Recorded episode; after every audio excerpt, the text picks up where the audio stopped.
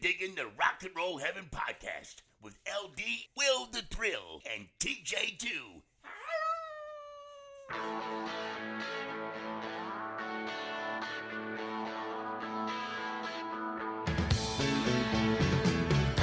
Hey guys, welcome to Rock and Roll Heaven, the podcast where we talk about the lives, careers, and deaths of famous musicians. I am your host, LD, along with me for the ride. This week, riding solo is Will the Thrill. Yes, it's just me tonight. My big brother had some newspaper business to attend to, so he will not be joining us for this episode. And uh, we actually had a, a little, not, not, this isn't a hiccup. This is worse than hiccup because we had so much horrible things that happened this week, so many terrible things that happened this week that we decided that we were going to push Michael one week to actually talk about all the events that happened this week, really focusing on one major event. And I'm sure you guys all will know what we're talking about. This week, we're going to be focusing on Astro World and Travis Scott and what happened. I think it's irresponsible for us if we didn't cover it. I mean, it's such an unfortunately impactful incident. Yeah, it's it's one of those things where if we didn't talk about this, we would be throwing a blind eye toward what happened. And we certainly don't want to do that as a podcast. So we're just going to this is not a normal slapnuts episode where we're going to have a good time and laugh, but you know, this is just giving you our perspective. We're actually going to talk about a couple of events that have happened like this, and so hopefully giving you guys a little bit of perspective as to those that we lost this this week. So, uh, actually, let's talk about first of all, we lost the leader of the Gap Band. Yeah, Ronnie Wilson passed away. That was a really sad one, and that one hit me much harder than I thought. I know a lot of people know the main songs from the Gap Band. I think a lot of people know the Gap Band for, you know, You Dropped a Bomb on Me. That's, I think, the biggest one. But if you go back and listen to their catalog, there is so much there. And their, no, their albums are numbered. I don't know if you knew that. I did not. Yes, they are numeric. But Gap Band 1 is just sort of if you say you are a fan of funk, soul, and you don't list that among your favorite albums, I just flat out don't believe you. It's such a great album, and and they are all in sequence. They actually get very good, but they have been recording for years. And Ronnie Wilson passed away. It's a huge loss. It is a massive loss. Yeah, and then we had uh, Marília Mendonça, and she was a Brazilian pop star. And if you've been listening to this podcast long enough, you guys know what my personal nightmare is. And us just having finished Jim Croce, she passed away at the age of 26 in a plane crash. And her nickname in Brazil was actually the Queen of Sorrow. Really? Yes, it was. Yeah. Absolutely beautiful, young, so much promise. And she was already considered a legend in Brazil. And so our hearts and our thoughts go out to her family as well. Yeah, it's really sad. And then uh, Terrence Wilson, aka Astro from the band UB40, passed away this week. And oh god, you know when if you're growing up in, as a kid in the '80s, you loved UB40. You you truly love UB40, and Astro actually passed away in London after a short illness. Was he the lead singer? I don't believe so. Okay. The little trivia with them is, of course, UB40 is the code for unemployment benefit in the UK. Yeah. They they were the ones that did Red Road Wine and I Can't Help Falling in Love, which by the way, if you do that song, you'll instantly win my affections. That's one of those songs that just anybody does it, they do it great. They also do a great version of "I Got You, Babe." I don't know if you heard that, but Yes, that's one that they did. Yeah, Yes, I loved that one. I loved that. Another one of their band members, which we missed, was Brian Travers, who died of cancer in August at the age of 62. Oh man, So that's a lot of loss for UB40. yeah, that's half the band right there. Yeah. Jeez. And um, so we've had Gap Band, um, Marília, we have uh, Terrence. And then uh, just on the acting front, because I love the show so much, I actually have it on DVD. Uh, Dean Stockwell passed away today. You told me that this morning, and I Yeah. was very saddened by that one. Yeah, and he he was in Quantum Leap, and I have that on you know DVD, and I love watching it. So, unfortunately, he passed away. Uh, he was 85, and so for all those that we lost this week, guys, our hearts and our thoughts go out to you. And the the big thing that we did want to talk about was um, the music festival, Astro World, that happened. And for those who don't know yet, at uh, Astro World, Eight people have been confirmed dead. And today, they just had a nine year old boy go into a medically induced coma. Oh, jeez. So uh, it's it's a terrible thing. Any anytime this happens, you think, how could this have happened? So I'm sure like our listeners have probably seen footage from Astroworld, but I just kind of wanted to fill you guys in on on some of the things. And this is something LD that really bothered you, I could tell. And when you started telling me more and more about it was the kind of thing that just it gets worse the more you find out. The deeper you go, the more tragic it becomes. Oh you know? yeah. And what really gets me is that there are already people that are talking conspiracy theories and like Eh, crazy things. Just it, it's it's horrible. like Yeah. yeah, it does it does bother me because there should be things in place since 1979, December 3rd, 1979, and we'll get to that date and why it's so important to me. But we should have learned from that event.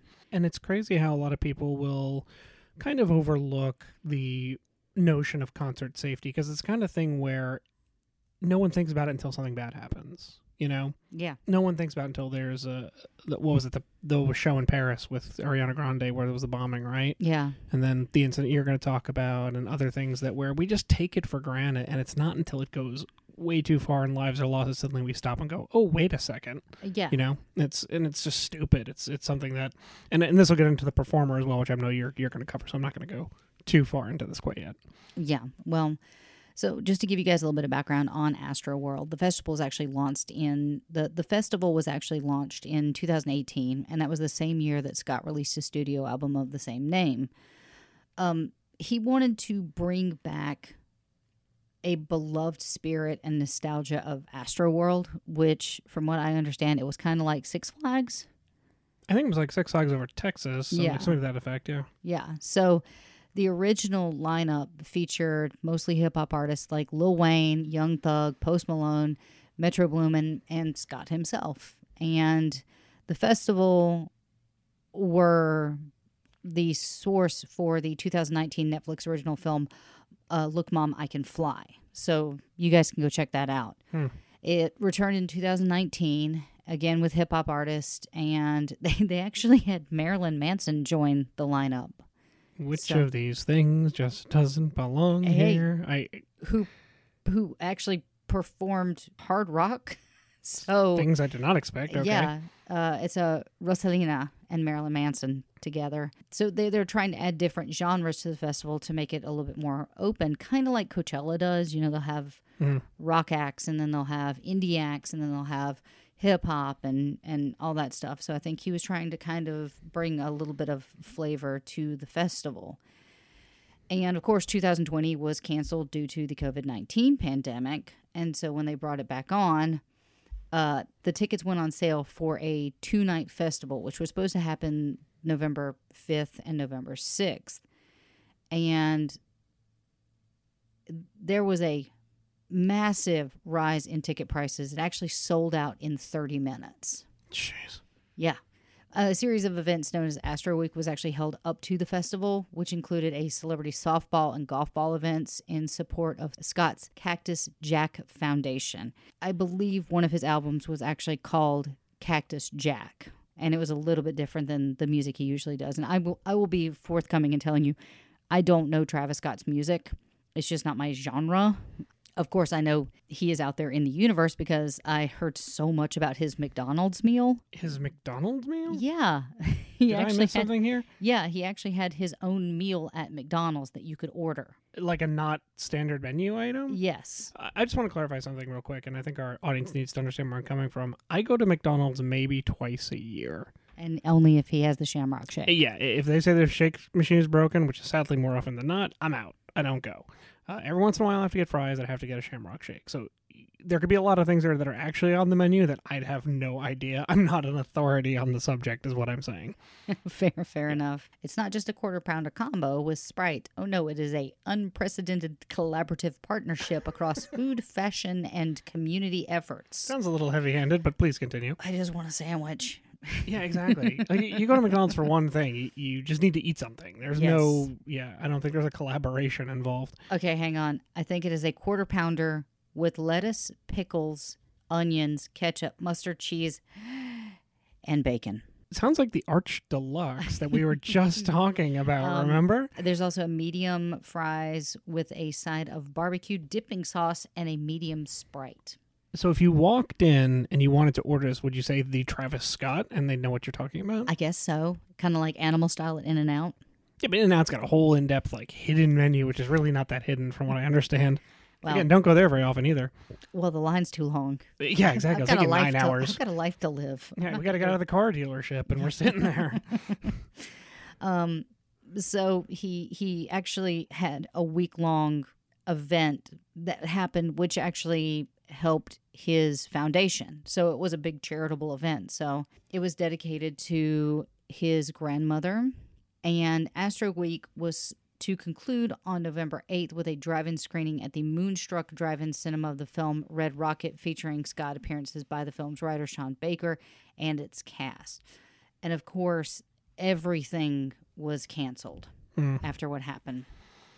And so you guys might be asking what actually did happen. Well, it was a crowd surge. If you guys don't know what a crowd surge is, it's basically it starts at the back and people get shoved to the front. So and I, oh, sorry. I know we're going to talk about you know that within the context of concerts, but it exists in other places too. Correct?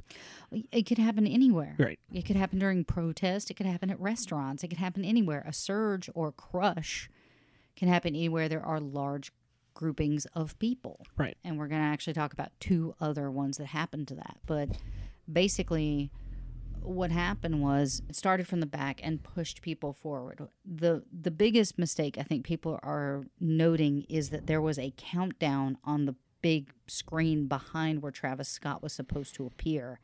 And so as that happened, it went four, three, two. The crowd just, you hear them getting super, super excited. And all of a sudden, it hits the one, and there's just mayhem. Mhm.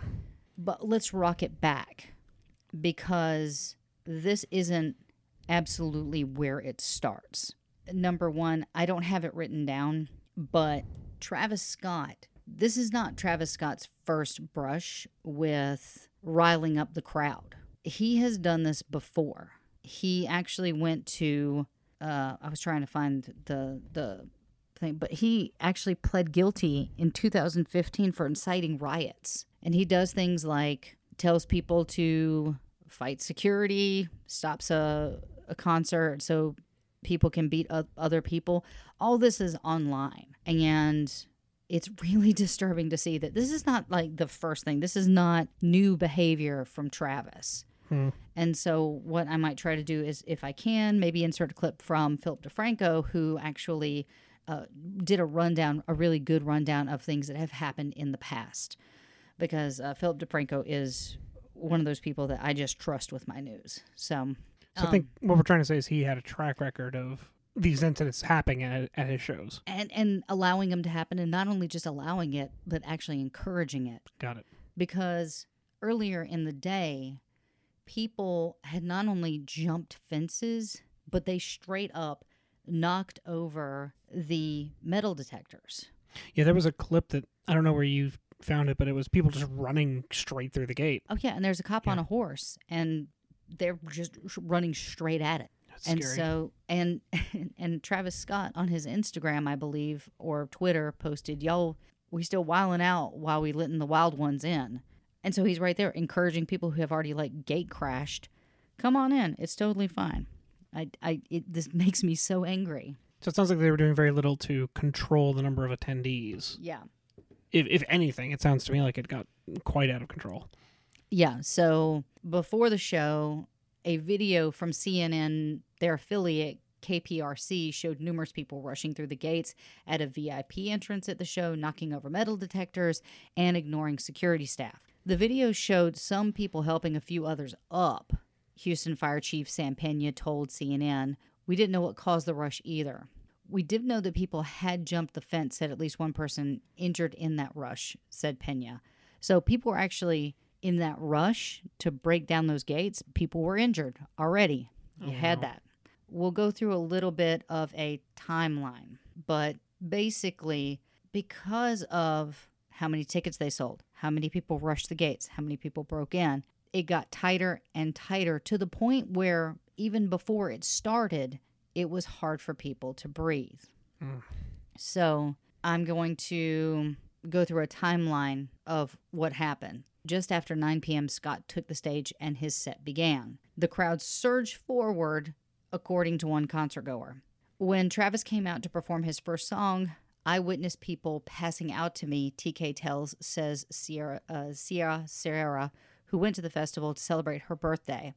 She saw multiple people who could not breathe just after Scott appeared on stage. I truly thought that I would fall. If I fell, that would be the end of me. I spent wow. 50 minutes just getting around due to the mosh pit or simply because people were raging, Sierra said. At 9:30, officials first received reports of people falling injured in the crowd, according to Pena. He said that they were uh, requesting additional resources onto the scene. So this is just half hour into the show. Half hour into the show, Wow. at a press conference, Fenner said that our people stepped up and immediately went to the producers and told them, hey, people are going down. Now, I don't know about you, but that, that there was a girl who wrote a post on Instagram which crushed me. I'm going to read that Instagram post because it is horrific. And it seemed like, you know, at this point, people were starting to yell, stop the show. There, if you could climb onto something, people were trying to climb onto it. And there is a a, a video of a girl, and I believe it's the same girl who wrote the Instagram post, where she jumped over a fence, crawled up to a camera guy, and screamed, People are dying down there. And she's trying to get his attention, and he is just ignoring her. Wow. And that th- that'll enrage you. So at 9:38 p.m., a mass casualty event was officially declared. From the first time that mass casualty of- as an incident was declared to the first unit on the scene, it was two minutes when we began to make patient contact, he said. Witnesses described calling out for help but unable to be heard over the music. Now, you'll see a ton, there are so, so many video clips out there of people yelling, you know, stop the show, stop the show. There is one that's so chilling and it's just someone screaming, help me, we need help, help me and it's it it's one that like hits your soul. There are people that are when there's a pause, they're screaming out medic. And the whole time Travis is doing nothing. So they so they have the mass casualty event. And Travis would have a short time between songs and people would scream out their vocal cords and they were praying that someone could hear them. They did not. Wow. Yeah. I've never seen someone die in front of my eyes. It was horrific. And that's a quote from Tells, the girl who her, it was her birthday. Is that the one who did the Instagram post, or is that? Uh, no, uh, it's TK Tells. it's not Tells. the it's not the same person who did the Instagram post. Uh, I will read that in just a second. Scott maintains that he has no idea about the severity of what happened in the crowd as he continued to to do his set, telling fans in an Instagram video Saturday night that he was devastated by what happened. Anytime I could make out, you know, anything that's going on, you know, I just stopped my show you know, and help them and get the help they need, Scott says in the video. Footage from the concert was also live streamed via Apple, and it shows him pausing his performance and looking on in apparent confusion as an ambulance pulls into the crowd. And at some point, he actually points out that there's a guy in a tree, and he does point out that somebody passed out. And he's like, hey, I think someone's passed out over here. And then he continues his show. How do you? The thing is, the ambulance is what gets me. How do you miss that? So even his girlfriend, uh, Kylie, was like, "We didn't know what was going on," and she was like, she posted in her Instagram video, and you can see the the the lights from the ambulance in her Instagram video. Mm. She posted that. So I, I just I can't I can't I don't understand. Yeah, it, it's it sort of violates a, I guess we'll call it unspoken rule. Let, let me explain. We all know the performance from Live Aid, the iconic Queen performance, mm-hmm. and you see the audience doing everything Freddie says, everything. You know, the whole vocal. "Yee, da, dee, da, dee, da. The point I'm illustrating here is that when you have that sort of presence and you have that control, first of all, that's a little scary. But second of all, you have an implied social contract with the people at that concert that you are there to entertain them and keep them safe. And it sounds like that contract was violated. Yeah, yeah, that's that's true.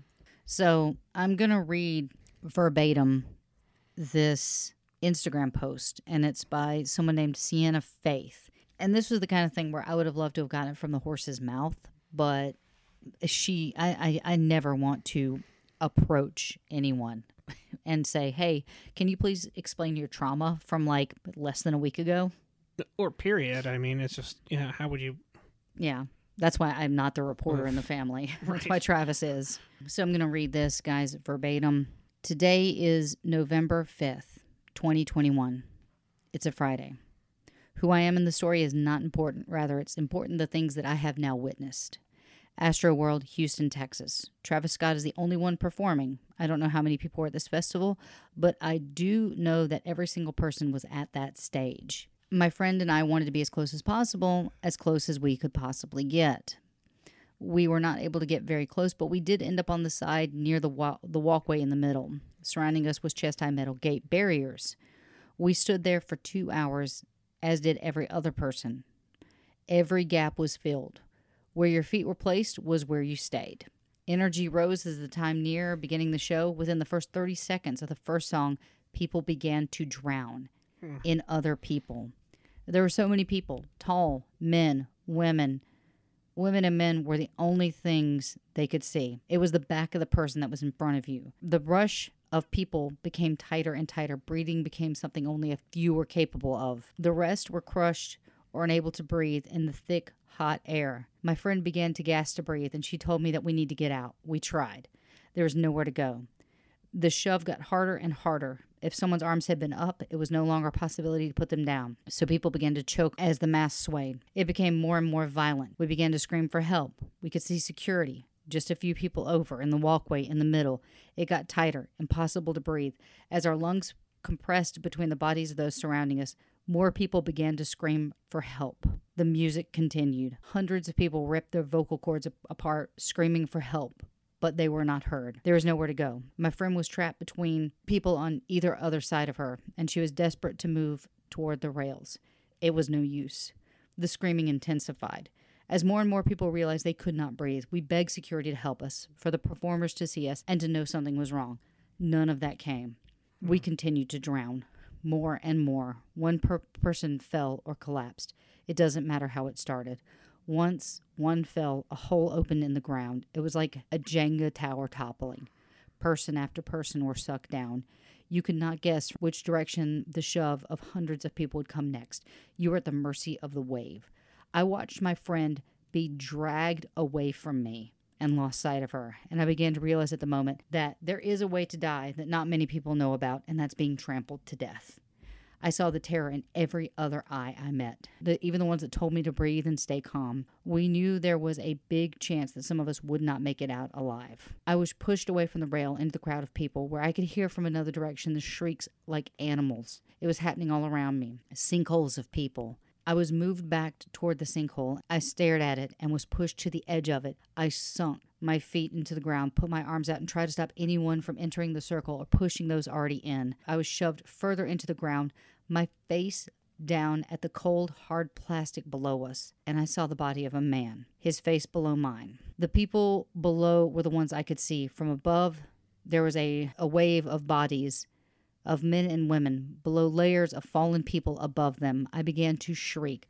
I felt a primal terror rip through me, and I'm not sure anyone understood the magnitude of the situation below. I screamed that there were people on the floor. There were people unconscious, being trampled by every foot that slammed into the ground as each individual tried to keep themselves upright. God, this I, there's so much terror in this. It's a claustrophobic nightmare. it really is. It's just this, that idea that you can't even breathe, and this realization hits her that some people are going to die. That's Yeah. a really scary moment.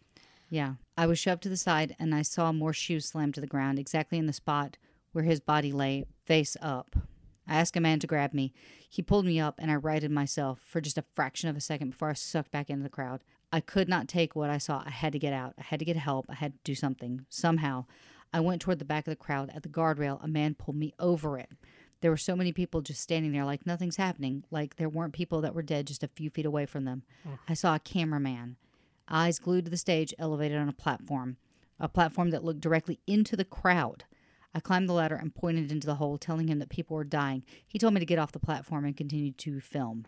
I'm screaming and screaming and screaming, and he didn't even look in the direction. So I pushed the camera, so I pointed it toward where I had just come from, and he became angry and he called someone else up. I told him the same thing. I said, People are dying. We need to stop the music.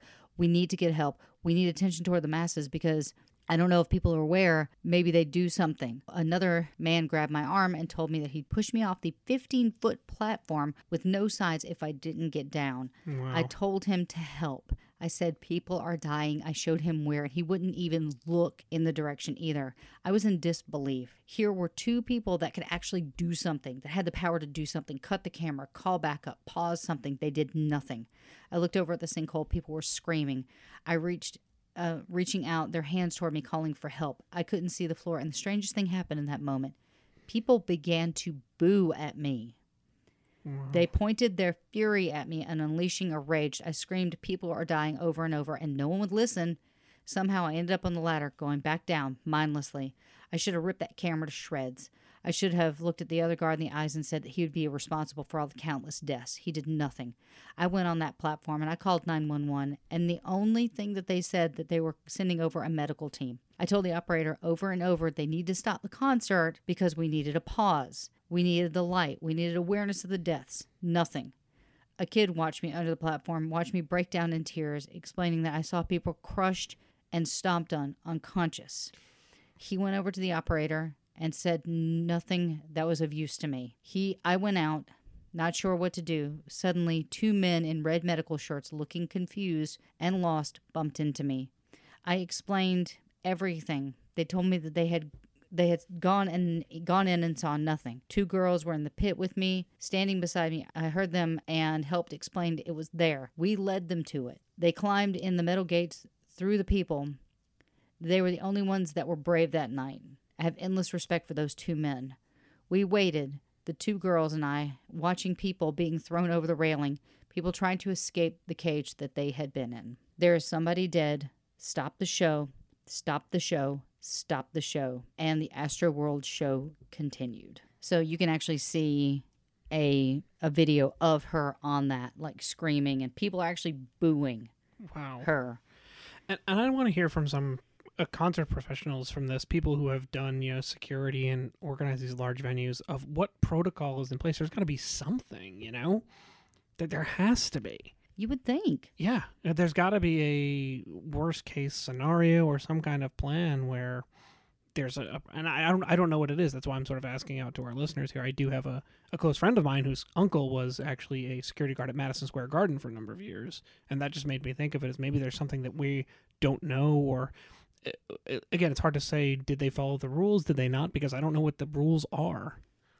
And then there was something really weird that happened, which the chief of police, I think, came out with a press conference and said that somebody had been running around sticking people with needles Oh, that was so weird. and had started to go into cardiac arrest. I don't know if this is the same thing. I don't know. This is so everything that you find out is it stacking one thing on top of another, on top of another, on top of another, and every single turn it gets weirder.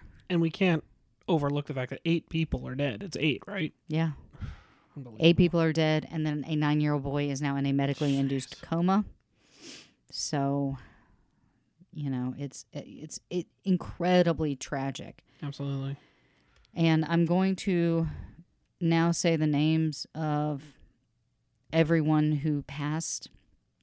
If I get a last name wrong, I'm I'm truly sorry. But we have Franco Patino, 21, Axel Acosta, 21, Jacob Jurinek, 20, Brianna Rodriguez, just 16. We have Danish Baig, who's 27, Rodolfo Pena, 23, Madison Dubiski, Dubiski, I'm sorry again, she's 23, and then we have John Hilgert, and he was only 14. So you got 14 to 27. Yeah, All the people, the oldest was 27. yeah. Unbelievable. And Unbelievable. I believe Edgar Acosta said that his son traveled from Washington to see Travis Scott take the stage. Wow. And then Danish actually was killed in the crowd rush trying to save his fiance and Jesus that I can't I can't even imagine what that that would be like. That's insane. Yeah, it's it's beyond measure. I can't I can't. Yeah.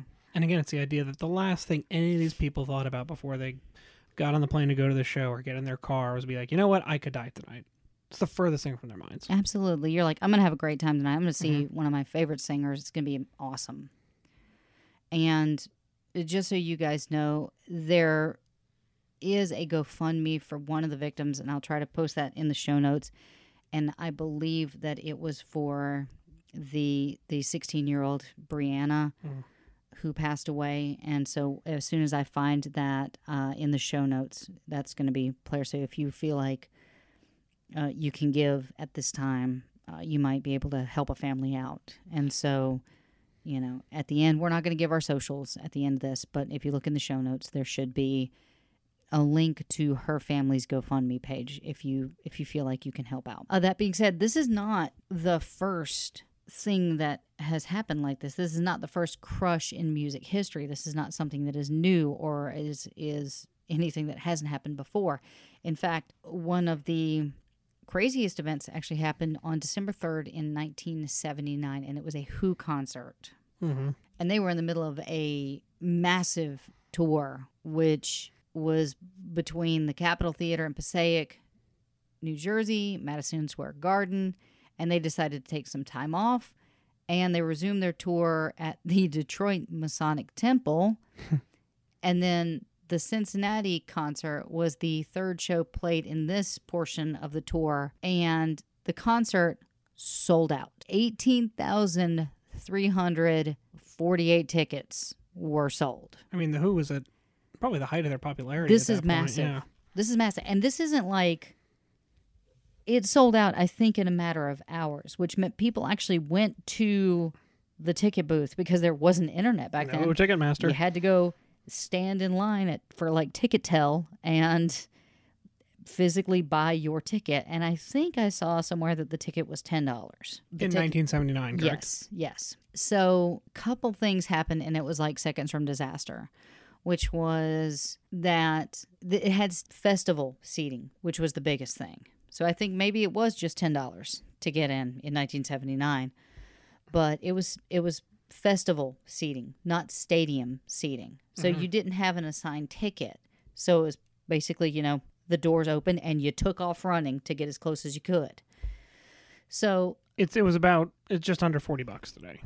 Okay. take. Yeah, just under. That's a reasonable cost. yeah, it's a concert ticket, I would say. Not now, but So people were originally told through a radio station that general admission ticket holders would be admitted at three o'clock. Mhm. So people started lining up at like one o'clock so that they could get the best seats. So by 5 p.m., there was a big line. There was a massive group of people. And so what they thought was going to happen was they were going to let people in and then they would get to watch a movie. Mhm. And that would kind of be like the quote unquote opening act. But between the radio station telling people that they could get there early, the fact that it was freezing because it's Chicago, wait, no, it's Cincinnati- Cincinnati. either way, it's Cincinnati. It's in December. Cincinnati in Yeah. in December, so it was freezing, and the fact that the band was late, so they actually wanted to scooch in one more sound check. Hmm. So they started knocking on the doors, and they were locked. At about seven fifteen, the situation started escalating. Conflicting reports suggest that concert goers could either hear a very late sound check or Quadrophenia, the movie, in lieu of an opening act. Either way, the crowd assumed that The Who were on earlier than scheduled. Hmm. At that point, the entire crowd surged forward toward the two doors that were opened. This caused the rush and the crush. This is how so many people got trampled. 11 people were unable to escape the dense crowd pushing forward and died by asphyxiation.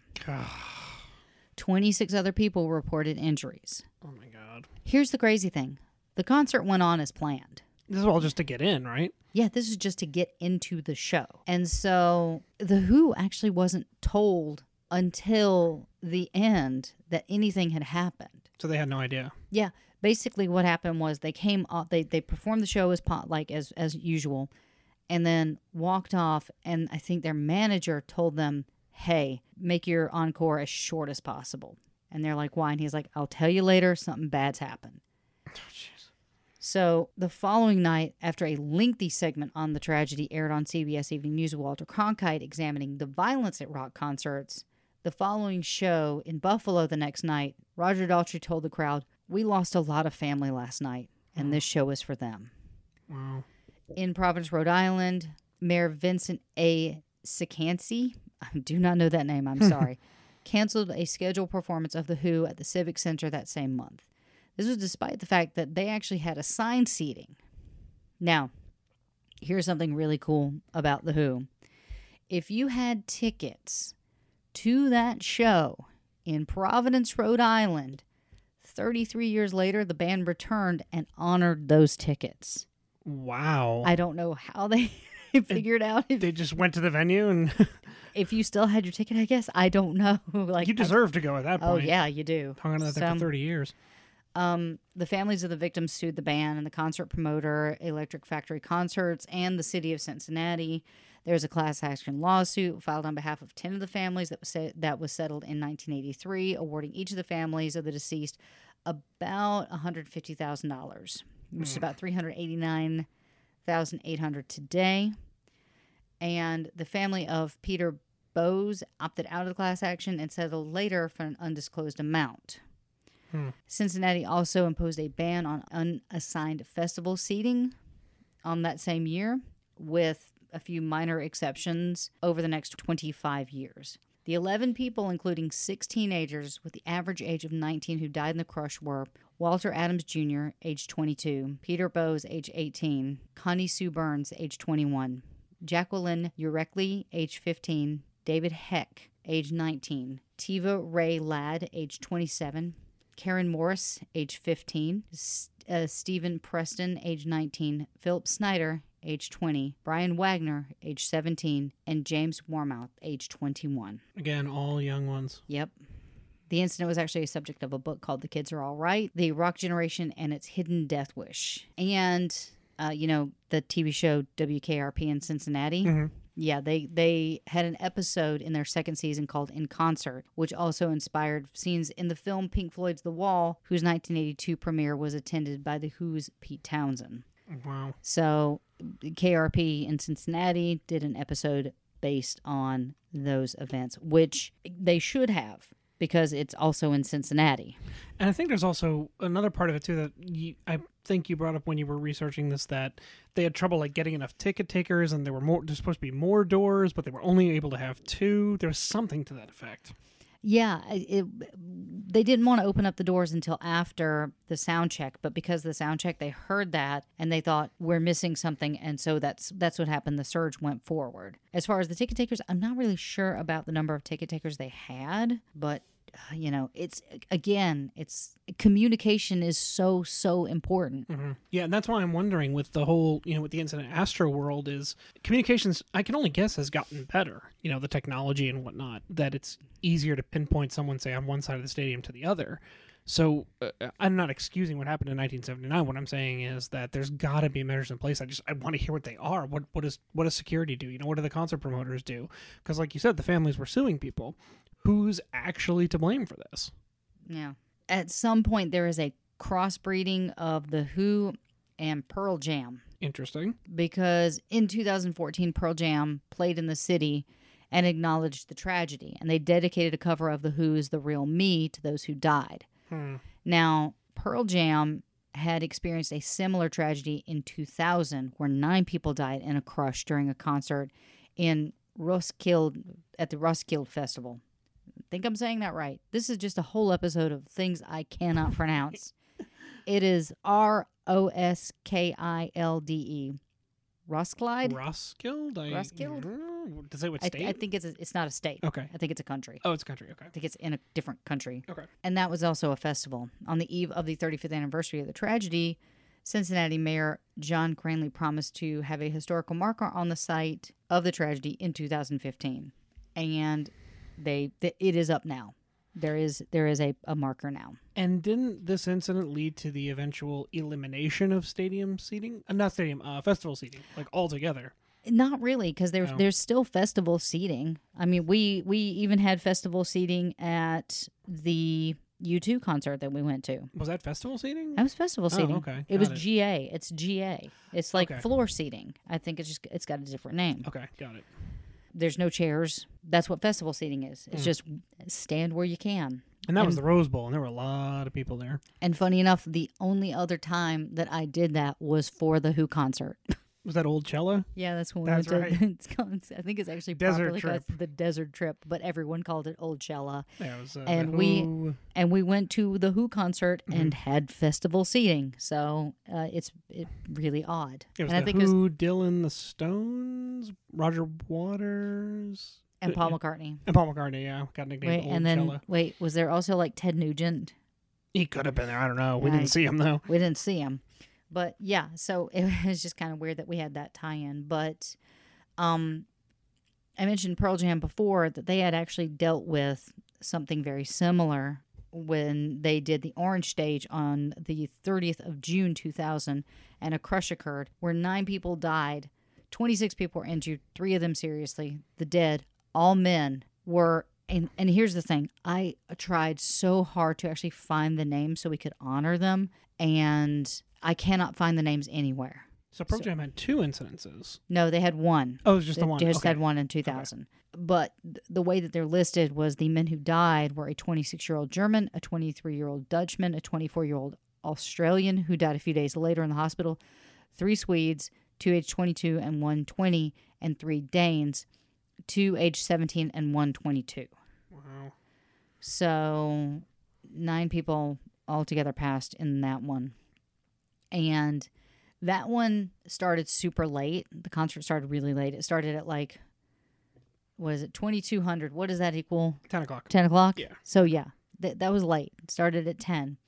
About a half hour after concert began, many people fell down at one place, primarily due to a series of wave like motions in the audience, which were a result of people trying to push closer to the stage. Oh wow. When they did not immediately get up, others were pushed over them, and the crowd surfers fell into this hole. So remember crowd surfing? Yeah, I, I actually did crowd surf a number of times. I might have crowd surfed once. I've done it several Yes, times at I- several concerts. Everybody knows that I'm a tiny weakling and I am afraid, and I always I can't I, I have trust issues. So I think there's a time and a place for it, and the time and place for me is long gone. oh yeah, that time and place was like Myrtle Beach in in 1999. Oh, the we dirty are, Myrtle. We are done here. so But, uh, yeah, I do remember crowd surfing. Yeah. Well, the band the band in this point actually figured out something. But, you know, a lot of reports were saying like the ground was slippery because it had rained earlier.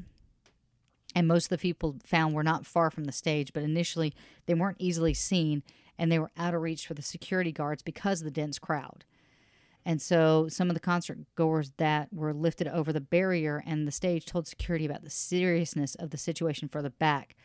The, at this point, security told the band, and the band stopped the music and held everybody up and told the crowd to step back. Hmm. And I quote, What will happen in the next five minutes has nothing to do with music, but it's important. Imagine that I'm your friend and that you must step back as not to hurt me. You all have friends up front. I will now count to three, and you will all take three steps back. All who agree say yes now. And a big cheer and a few seconds of the moment for the crowd. He said, Step back. You could really see the crowd moving back, said Manfred Tara, a German correspondent for the U.S. concert uh, magazine Pollstar, who was in the audience. It looked like it really moved a couple of feet back. And this had an effect, but it took several minutes before it was possible to get all of the victims. The victims were taken to an adjacent medical tent where they were treated by nurses and doctors, but for some, it was already too late. The victims needed further medical treatment, were subsequently transferred by ambulance to the hospital, which was about a mile away from the concert site. And none of the people who died were under the influence of any drugs or alcohol. In the area where the main fell, fall happened, several women had to be helped out earlier because they were nervous about being pushing, uh, you know, the like mosh pits and the the size of the crowd, the crowd surfers. Women were moved out of the way, and because of the large the large size of the concert, some concert goers only realized how serious it was after they had left the venue. Oh wow. Yeah. So since this happened, there has not been another incident at Roskilde, and it's generally considered a very safe festival now. Okay. Um, as far as Pearl Jam goes, Pearl Jam song "Love Boat Captain" references the tragedy with the line "Lost nine friends will never know." Two years ago today. Now, when they perform that in concert, lead singer Eddie Vedder actually modifies the lyrics to reflect the passage of time since the tragedy. Before the opening of the 20 uh, the 2001 festival, a memorial to those killed in 2000 contained a stone with the inscription "How fragile we are." A quote from the Sting song "Fragile." Fragile. Yep. surrounded by nine trees that have been made. So that is their memorial. At the official opening of the 2010 festival, the 10th anniversary, Patti Smith held a short pre concert ceremony and she chose to open the tribute with accompanying music from Mozart. Her lead guitarist, Lenny Gray, read out the nine men's names while Smith threw nine roses into the crowd. Wow. So that's just two other uh, kind of experiences that people have had with the same kind of crush. Now, there are other events such as the uh, Station nightclub, that was great. White. Great White. Yeah. And let me tell you, I was in New York when that happened, and I could not move my body from watching the footage. The footage is really scary. the footage is terrifying and i've seen documentaries about it and it, it never gets easier And that's one where the band goes out the back, right? well no He went back for his guitar. Is he, that he died He ended up Yeah, he- dying. he, yeah. ended up dying because he was like i gotta go back and get my guitar Mhm. um, and we will eventually cover that but i just i wanted to hop on here and just say how sorry i am to every victim of this tragedy and there is not just one person to blame there's not and i'm not going to point a finger at someone i can tell you that i am angry at travis scott for his past behavior and encouraging things like that. And you know, if you don't share that same opinion, I respect that, but that's that's my opinion. And as it stands right now, there are at least 18 lawsuits that have reportedly been filed against Travis Scott and the organizers of Astro World. And the fact that he kept playing 30 minutes after the police declared a mass casualty event. And there's no real easy way to end this episode. Do you have anything you want to add? Well, there's one thing I do have to correct, and I had brought up the Ariana Grande concert that I originally said was Paris. It was actually in Manchester, so I had the wrong location there. But I still go back to the idea that it is a two way street and that, you know, you are responsible for the people. Now, are you yourself responsible? You know, perhaps it's not your job to police the area, but you can have security. You can have measures in place. And that's where i'd want to hear some from people who actually know this industry. You know what is in place? What things do you follow? What things do you do? What things do you not do because it just sounds like such a preventable tragedy it really does You know, and I wish that we had more of a concrete timeline than just these big blocks of time. But there are so there are people that are putting together um, video clips side by side of Travis Scott's performance and what's happening on the ground. So I know in the next couple of days we'll get a little bit more of a clear picture. But know that this is we are what Friday to Saturday, Sunday, Monday, Tuesday. We are four days from this event happening. Yeah, it's really fresh. It's very fresh. It's very new. We don't have all the answers. And just please note that this is literally a snapshot in time. We don't have all the answers for this yet. And we know that as sad as it is, it's probably going to happen again. And it could happen at any event. You don't know. It's, I guess, the best thing to say is, guys, just please be safe and realize that if you just buy some binoculars, maybe you can just stand back and avoid that big crowd. like that's that for me. I'm five foot two. Hmm. That it's honestly terrifying for me. I went to a an Eminem concert and it was at the House of Blues, and you know the House of Blues doesn't have any seating. Mhm. And so I got there pretty early, so I was like maybe in the second line of people, and I'm not joking. There was a surge Yeah. there was there was a you could feel yourself getting shoved forward and i actually kind of wormed my way out no one got hurt no one no one was killed at this event but i did worm my way out of the crowd because the crush was so heavy on me and i'm i'm not kidding i'm like 95 pounds at this point and i'm 5'2 Mhm. i i would be crushed Yeah, you could be. and Scary. and so i i literally just kind of wormed my way out and then went up into the balcony where there were less people Yeah. And I've been on the floor for some some rougher shows. You know, back when I was in high school, I went to a lot of metal bands. And I remember White Zombie. That was a particularly rough. But I will say, and this is probably the ignorance of my youth, I never felt like I was in danger.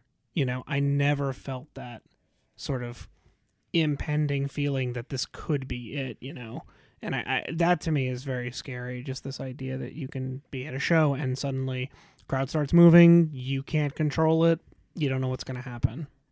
That's really terrifying. And there are other things to be completely terrified about, Mhm. like what happened in Vegas. The shooting? Yeah. Yeah, absolutely. And like I said, the Great White Tragedy, that's another one. There's there's a lot of these out there that are unfortunately tied to these concerts where people go with just the intention of having a good time and that's the end of it. Yeah. And they never would imagine. Yeah. And it's scary. You know, the, the thing with Great White was it was pyrotechnics. Mhm. Had they not done the pyrotechnics, they wouldn't have had an issue. Yeah. It, Vegas was a shooter. You can't you can't stop a crazy person who literally knocked out a window of the MGM.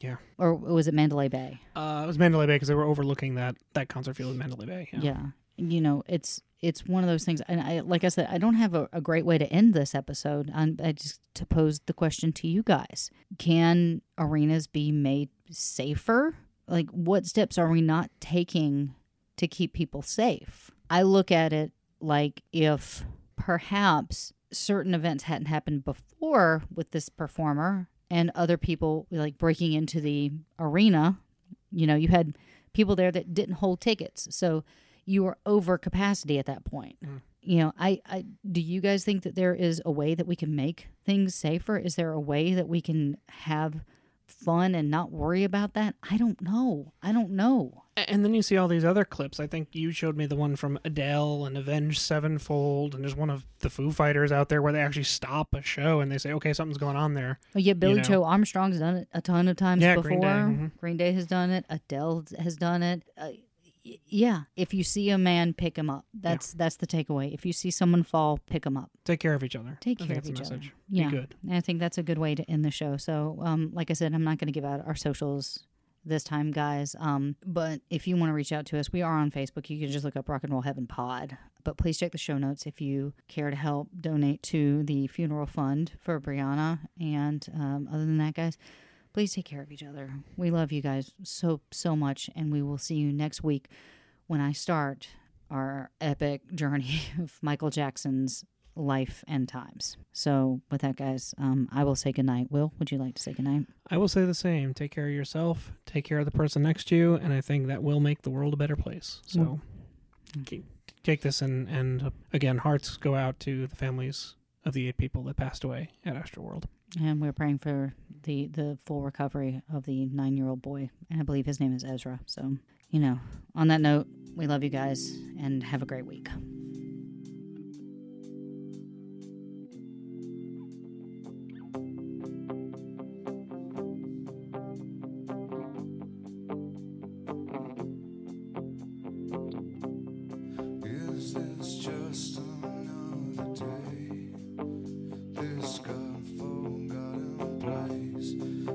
comes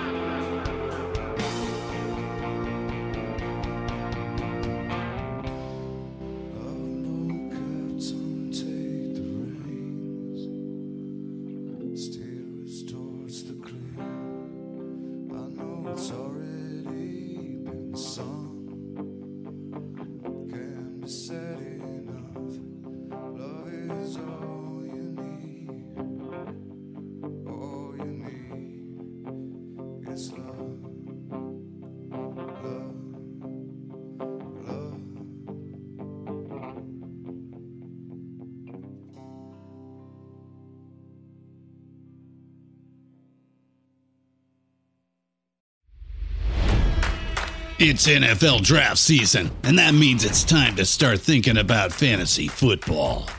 FantasyPoints.com features industry leading experts and prognosticators using proprietary hand charted data to help you score more fantasy points. FantasyPoints.com is the place to go for whatever kind of fantasy football you play. Whether you play fantasy football, daily fantasy sports, or do a little bit of everything, Fantasy Points has the meticulously researched content to guide you to victory. And why wait for the fall? Fantasy Points also covers the new spring football league, the UFL. Join the guru, John Hansen, Scott Barrett, Joe Dolan, and other massive names in the fantasy football universe with an exclusive offer. Use code Pantheon for 15% off any fantasy points package, including the all in package, with access to every article, tool, and data nugget that Fantasy Points has to offer. That's fantasypoints.com and code Pantheon for 15% off at Fantasy Points. Fantasypoints.com. Code Pantheon. Score more fantasy points.